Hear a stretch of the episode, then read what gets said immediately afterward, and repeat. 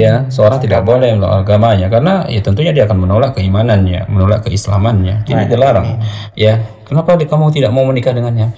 Aku sebenarnya suka dengan dia, wajahnya ganteng, ya. Kalau diajak ngobrol nyambung, ya. Itu pastinya membuat hati senang ketika ngobrol dengan dia. Namun satu aja, dia berjenggot. Ah, itu jadi masalah. Terlalu baik Ya, bagi baik saya bagi gitu. itu. Bismillahirrahmanirrahim. Assalamualaikum warahmatullahi wabarakatuh. Alhamdulillah kembali lagi bersama kita di Pos 1 Podcast Santai bareng Ustadz masih di channel SNTV. Eh insya Allah pada kesempatan kali ini kita akan bergalau ria sedikit, akan sedikit berbaper ya. Nah, eh, pada kesempatan kali ini kita akan membahas eh, masih terkait dengan perjodohan dan eh, kita akan senantiasa mengingatkan kepada pemirsa sekalian untuk terus mengikuti updatean terbaru kita eh, melalui akun channel YouTube SNTV dan eh, akun SoundCloud SNTV. Eh, pada pada kesempatan kali ini kita masih dibersamai dengan beliau eh, Al Ustadz Ferry Ansor BA Hafizallah Taala. Assalamualaikum Ustadz. Waalaikumsalam warahmatullahi wabarakatuh. Makin mantap sepertinya Ustadz nih, makin hari Masya Allah. Nah Ustadz, ini mungkin pada episode kali ini Ustadz kita akan sedikit bergalau-galau nih Ustadz nih. Jadi topiknya ini agak seru nih Ustadz. Ah, Yaitu Gimana? Bergalau kita bergalau tidak? Oh, kita kayaknya- tentu. Kayaknya aneh saja nih Nah. Ustadz. Nah begini Ustadz nih. Eh, topik kita sekitaran dengan apabila apa yang terjadi jika cinta ditolak. Nah, aduh. Kalau antum mah udah aman. Kalau aneh ini Ustaz masih belum ada jaminan, belum ada asuransinya ini Ustaz. Nah, nah Ustaz, eh, insya Allah pada kesempatan kali ini kita akan membahas seputar dengan eh, jika cinta ditolak. Nah, alhamdulillah wassalatu wassalamu ala rasulillah wa ba'du. Yang pastinya jangan bawa-bawa dukun di sana. Betul. Ya, hilangkan ungkapan ya cinta ditolak. Dukun bertindak. Dukun bertindak. Nah, ini ini betul. Ya, ini harus dijauhkan bagi seorang mukmin, dia harus optimis ya.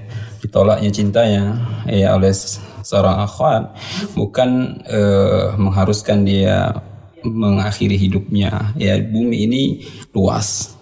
Tidak seluas daun daun kelor. Daun Ya, kelor. daun kelor ya. ya. Nah, dan tentunya seorang lelaki pemuda yang memiliki semangat juang yang tinggi untuk eh, memenuhi apa yang menjadi kebutuhannya, ya ketika ditolak itu hal yang biasa bagi dirinya. Dia harus punya eh, moto mati satu tumbuh Seribu. seribu. Hari ini dia ditolak, ya. Ini artinya apa? Masih ya, dia diberikan kesempatan untuk mencari yang lain. Ya, Taib. Masalah diterima atau ditolak itu hal yang biasa dalam eh, mencari calon. Dan ini eh, harus siap. Seorang yang hendak mencari pasangan itu dia harus siap. Siapnya gimana? Ya kalau nggak diterima ya ditolak. Dan tidak semua yang kita inginkan ya atau tidak semua yang kita harapkan eh, menjadi pasangan kita itu dengan mudah dia menerima. Tentunya dia juga punya eh, hitungan-hitungan. Kriteria, dia punya ya. kriteria, dia punya gambaran-gambaran, dia punya ya hal-hal yang membuat dia itu tertarik dengan orang tersebut. Jadi kalau dia ditolak, ya apa pun alasannya dia harus terima. Dan itulah eh, resiko ketika seorang ingin mengenalkan dirinya. Betul, Ya. Nah, seperti itu. Jadi ketika antum eh, merasakan hal ini atau terjadi pada diri antum itu hal yang biasa. Apalagi bagi seorang penuntut ilmu yang hari-harinya belajar dan belajar, ya ketika dia ditolak ya oleh seorang akhwat Ya, ini menjadi pelajaran bagi dirinya dan bukan berarti dia harus membanggakan. Kenapa saya ditolak? Bukankah saya sudah belajar? Bukankah saya seorang penuntut ilmu? Saya dekat loh dengan ustadz-ustadz ini dan ustadz Nah, itu. Itu nggak jadi nggak jadi nggak jadi eh, eh, timbangan atau nggak jadi eh, apa namanya? Tidak menjadi eh, ukuran, ya. Walaupun dia dekat dengan si ustadz besar, ya bukan menjadi ukuran bahwasanya akhwat yang dia ingin pinang itu menerima dia. Jadi siap ketika dia bertaruh maka siap pula dia untuk ditolak. Ditolak. Nah, seperti itu. Ah, Ustaz. Waduh. Ini tidak lanjutin nih Ustaz. Nah, tadi kan ini kita berbis, eh, ber, ber- apa, membahas terkait tentang penolakan cinta. Nah, kalau dari segi ya kita bahas dari segi syariat nih Ustaz nih. Apa aja nih kriteria atau parameter yang diperbolehkan nih bagi seorang misalnya nih seorang akhwat itu menolak seorang ikhwan. Mungkin eh, setelah bertukar CV nih Ustaz. Sepertinya secara biodata ini udah cocok nih Ustaz. Nah ini habis itu dilanjutkan kepada prosesi ta'aruf gitu Ustaz. Nah berjalan beberapa waktu namun eh, di situ ada terjadi sedikit eh, kejanggalan gitu Ustaz. Nah di situ biasanya ada biasanya kriteria apa saja tuh Ustaz tuh yang yang diperbolehkan lah untuk akhwat itu menolak eh, ikhwan tersebut Ustaz. Nah, eh, ketika dia sudah atau tidak memulai ta'aruf ya di sana ada hal-hal yang perlu dia perhatikan ya yang pertama tentunya ini akan berkaitan dengan keluarganya ya ya tentunya di samping itu dia ber, ya, ini berkaitan dengan uh, wanita yang akan dia kenal. Terkadang penolakan itu bisa terjadi dari keluarga atau dari akhwat tersebut atau dari orang tua kita sendiri. Hmm. oleh karenanya ya ketika seorang uh, bertaaruf ya dia harus uh, berani menanggung resiko apa pun itu. Ya karena dia mencoba. Mencoba kan bukan berarti dia memperoleh apa yang dia inginkan. Nah masalah kriteria-kriteria yang tertolak ya atau kriteria-kriteria yang uh, terjadi ya penolakan baik dari ikhwan maupun akhwat ya terkadang dari fisik, dari fisik. Dan ini dibolehkan. Seorang boleh menolak bisa secara fisik. Tentunya tidak tidak uh, sekufu ya atau tidak ada rasa cinta setelah melihatnya. Oleh karenanya syariat mengapa uh, di, uh, dis, disyariatkan untuk nazar? Karena untuk meyakinkan, menguatkan rasa cinta kepada uh, wanita tersebut. Oleh karenanya ya disyariatkan untuk nazar. Nah, ya, nah jadi Kenapa? Karena biar ada rasa cinta. Jadi seorang itu menikah bukan karena kasihan, tapi memang benar-benar ada rasa cinta di sana. Jadi kalau tidak ada rasa cinta ketika dia sudah nazar, tidak tidak ta'aruf, tidak mengapa dia tidak lanjutkan. Dan tentunya ini lebih baik. Kenapa? Karena dikhawatirkan akan terjadi hal-hal yang tidak diinginkan ya ketika dia melalui uh, kehidupan bersama orang tersebut. Atau karena kesolehannya. Ya, atau kesolehannya maksudnya di sini seorang bisa jadi dia soleh ya dia soleh. Namun dari sisi fisik, ya wanita itu tidak tertarik dengannya. Nah boleh, dia tidak boleh. Ya, dia tidak boleh. Bagaimana sebagaimana sahabat Nabi SAW Ya, ini juga pernah terjadi pada sahabat Nabi SAW. Ya, seorang wanita mengadu pada Nabi SAW, ya Rasulullah, kayaknya aku khawatir aku kufur kepada suamiku. Ya, kemudian dia katakan balikan maharnya. Ya, kemudian artinya apa? Minta khulu ya minta cerai minta kepada cerai suaminya. Ya. Kenapa? Dikhawatirkan tadi dia lihat suaminya mungkin tidak setampan ya, ya. orang-orang lain, ya pemuda-pemuda lainnya. Nah artinya apa? Di sini ya di, ditekankan pada kita bahwasanya benar-benarlah ta'aruf, benar-benarlah ketika melihat, ketika ditolak, ya itu hal yang biasa. Ya, namun yang terlarang adalah menolak agamanya ya seorang tidak boleh menolak agamanya. Karena ya tentunya dia akan menolak keimanannya menolak keislamannya. Ini dilarang. ya kenapa kamu tidak mau menikah dengannya? Aku sebenarnya suka dengan dia wajahnya ganteng ya. Kalau diajak ngobrol nyambung, nyambung ya. itu pastinya membuat hati senang ketika ngobrol dengan dia. Namun satu aja dia berjenggot. Ah, itu jadi masalah. Terlalu baik ya, bagi baik, saya bagi, gitu. Baik bagi ya. saya. Celananya di atas mata kaki. Ah. Ya, ini yang terlarang. Jadi dia tidak mau menik dinikahi oleh pemuda itu karena gara-gara seperti itu. Ini terlarang. Ya, ini dia akan mendapatkan kerugian yang besar. Ya. Jadi silakan seorang menolak karena fisiknya atau karena yang lainnya karena nasabnya atau karena hartanya silakan kalau ya nih hal tersebut membuat dia tidak cinta ya mungkin karena dia miskin atau mungkin karena kedudukan sosialnya yang tidak sebanding dengan tidak mengapa ini berkaitan dengan sekufu namun kalau gara-gara ya eh, amalan yang dilakukan oleh orang tersebut gara-gara dia mengikuti sunnah Nabi SAW Contohnya seorang ikhwan kenapa tidak mau menikahi awak tersebut? Dia pakai jilbab besar. Jilbab besar, cadaran, ya, cadaran gitu, lagi gitu ya. Nah ini yang yang bermasalah. Tapi kalau gara-gara fisik tidak masalah. Ya karena memang dituntut untuk itu. Ya karena kita di ketika diperintahkan untuk nautor itu ya untuk melihat agar ada rasa cinta pada diri. Ya kalau nggak cinta buat apa dipaksa? Dan begitu juga terkadang orang istikharah Padahal dia sudah tidak suka ini. Istikharah itu untuk menguatkan. Dia sudah tidak suka, ketika ditanya gimana lanjut atau tidak? Nanti dosa istikharah dulu. Padahal sudah ada jawaban dalam hatinya. Iya. nggak lanjut gitu kan. Nah tapi untuk mungkin untuk uh, agar tidak langsung menolak ya uh, perjodohan itu mungkin dia minta waktu agar tidak ada ketersinggungan dan lain sebagainya. Padahal dia sudah tahu jawabannya itu. Ya alasan apa? Istikharah. Karena istikharah itu untuk menguatkan apakah ini yang dipilih ini terbaik, terbaik untuk saya atau tidak. Nah seperti itu. Nah, jadi eh, antum jangan bu- jangan gara-gara ini antum terus takut untuk taruh. Ya lanjut dia. eh. Kalaupun mereka tidak menerima, ya tidak mengapa.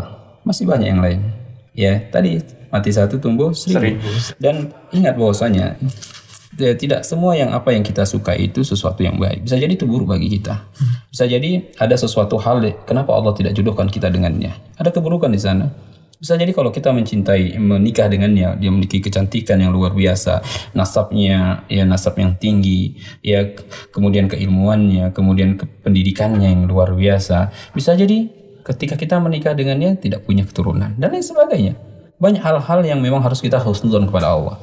Ya, terkadang para pemuda letih, capek mencari jodoh ke mana-mana, ya akhirnya dia putus asa. Ini tidak boleh.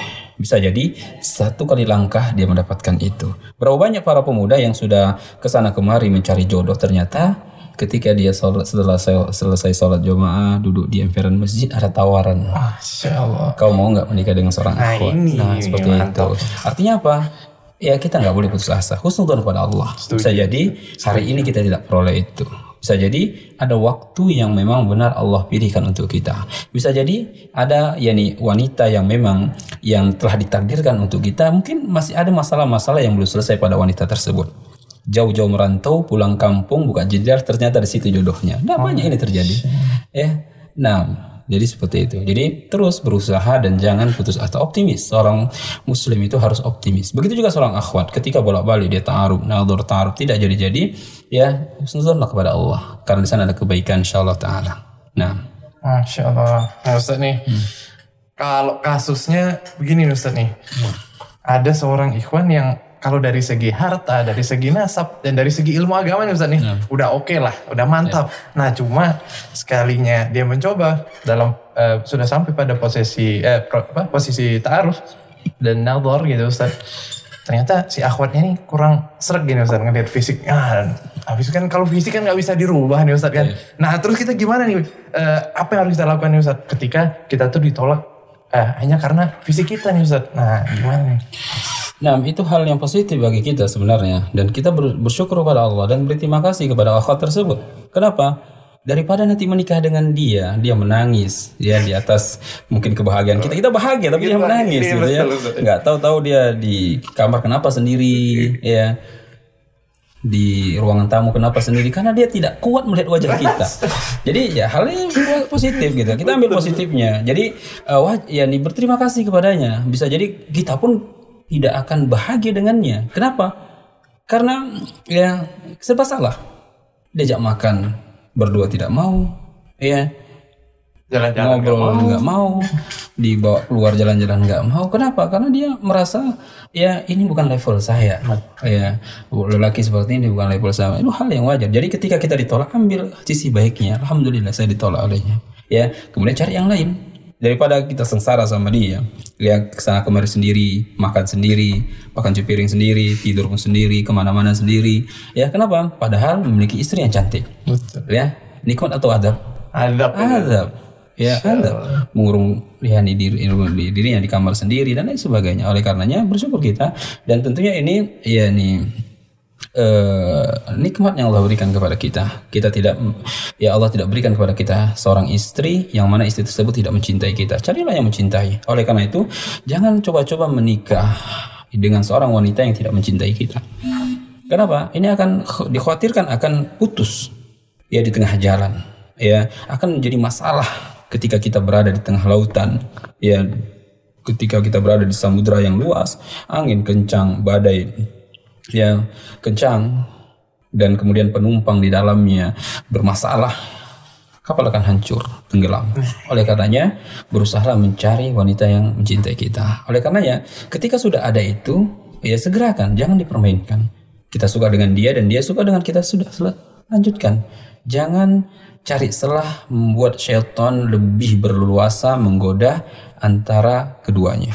Akhirnya apa? Bisa jadi eh, terjadi perzinahan. Atau bisa jadi enggak enggak jadi pernikahan tidak jadi yang melanjutkan pernikahan. Kenapa? Karena banyak godaan.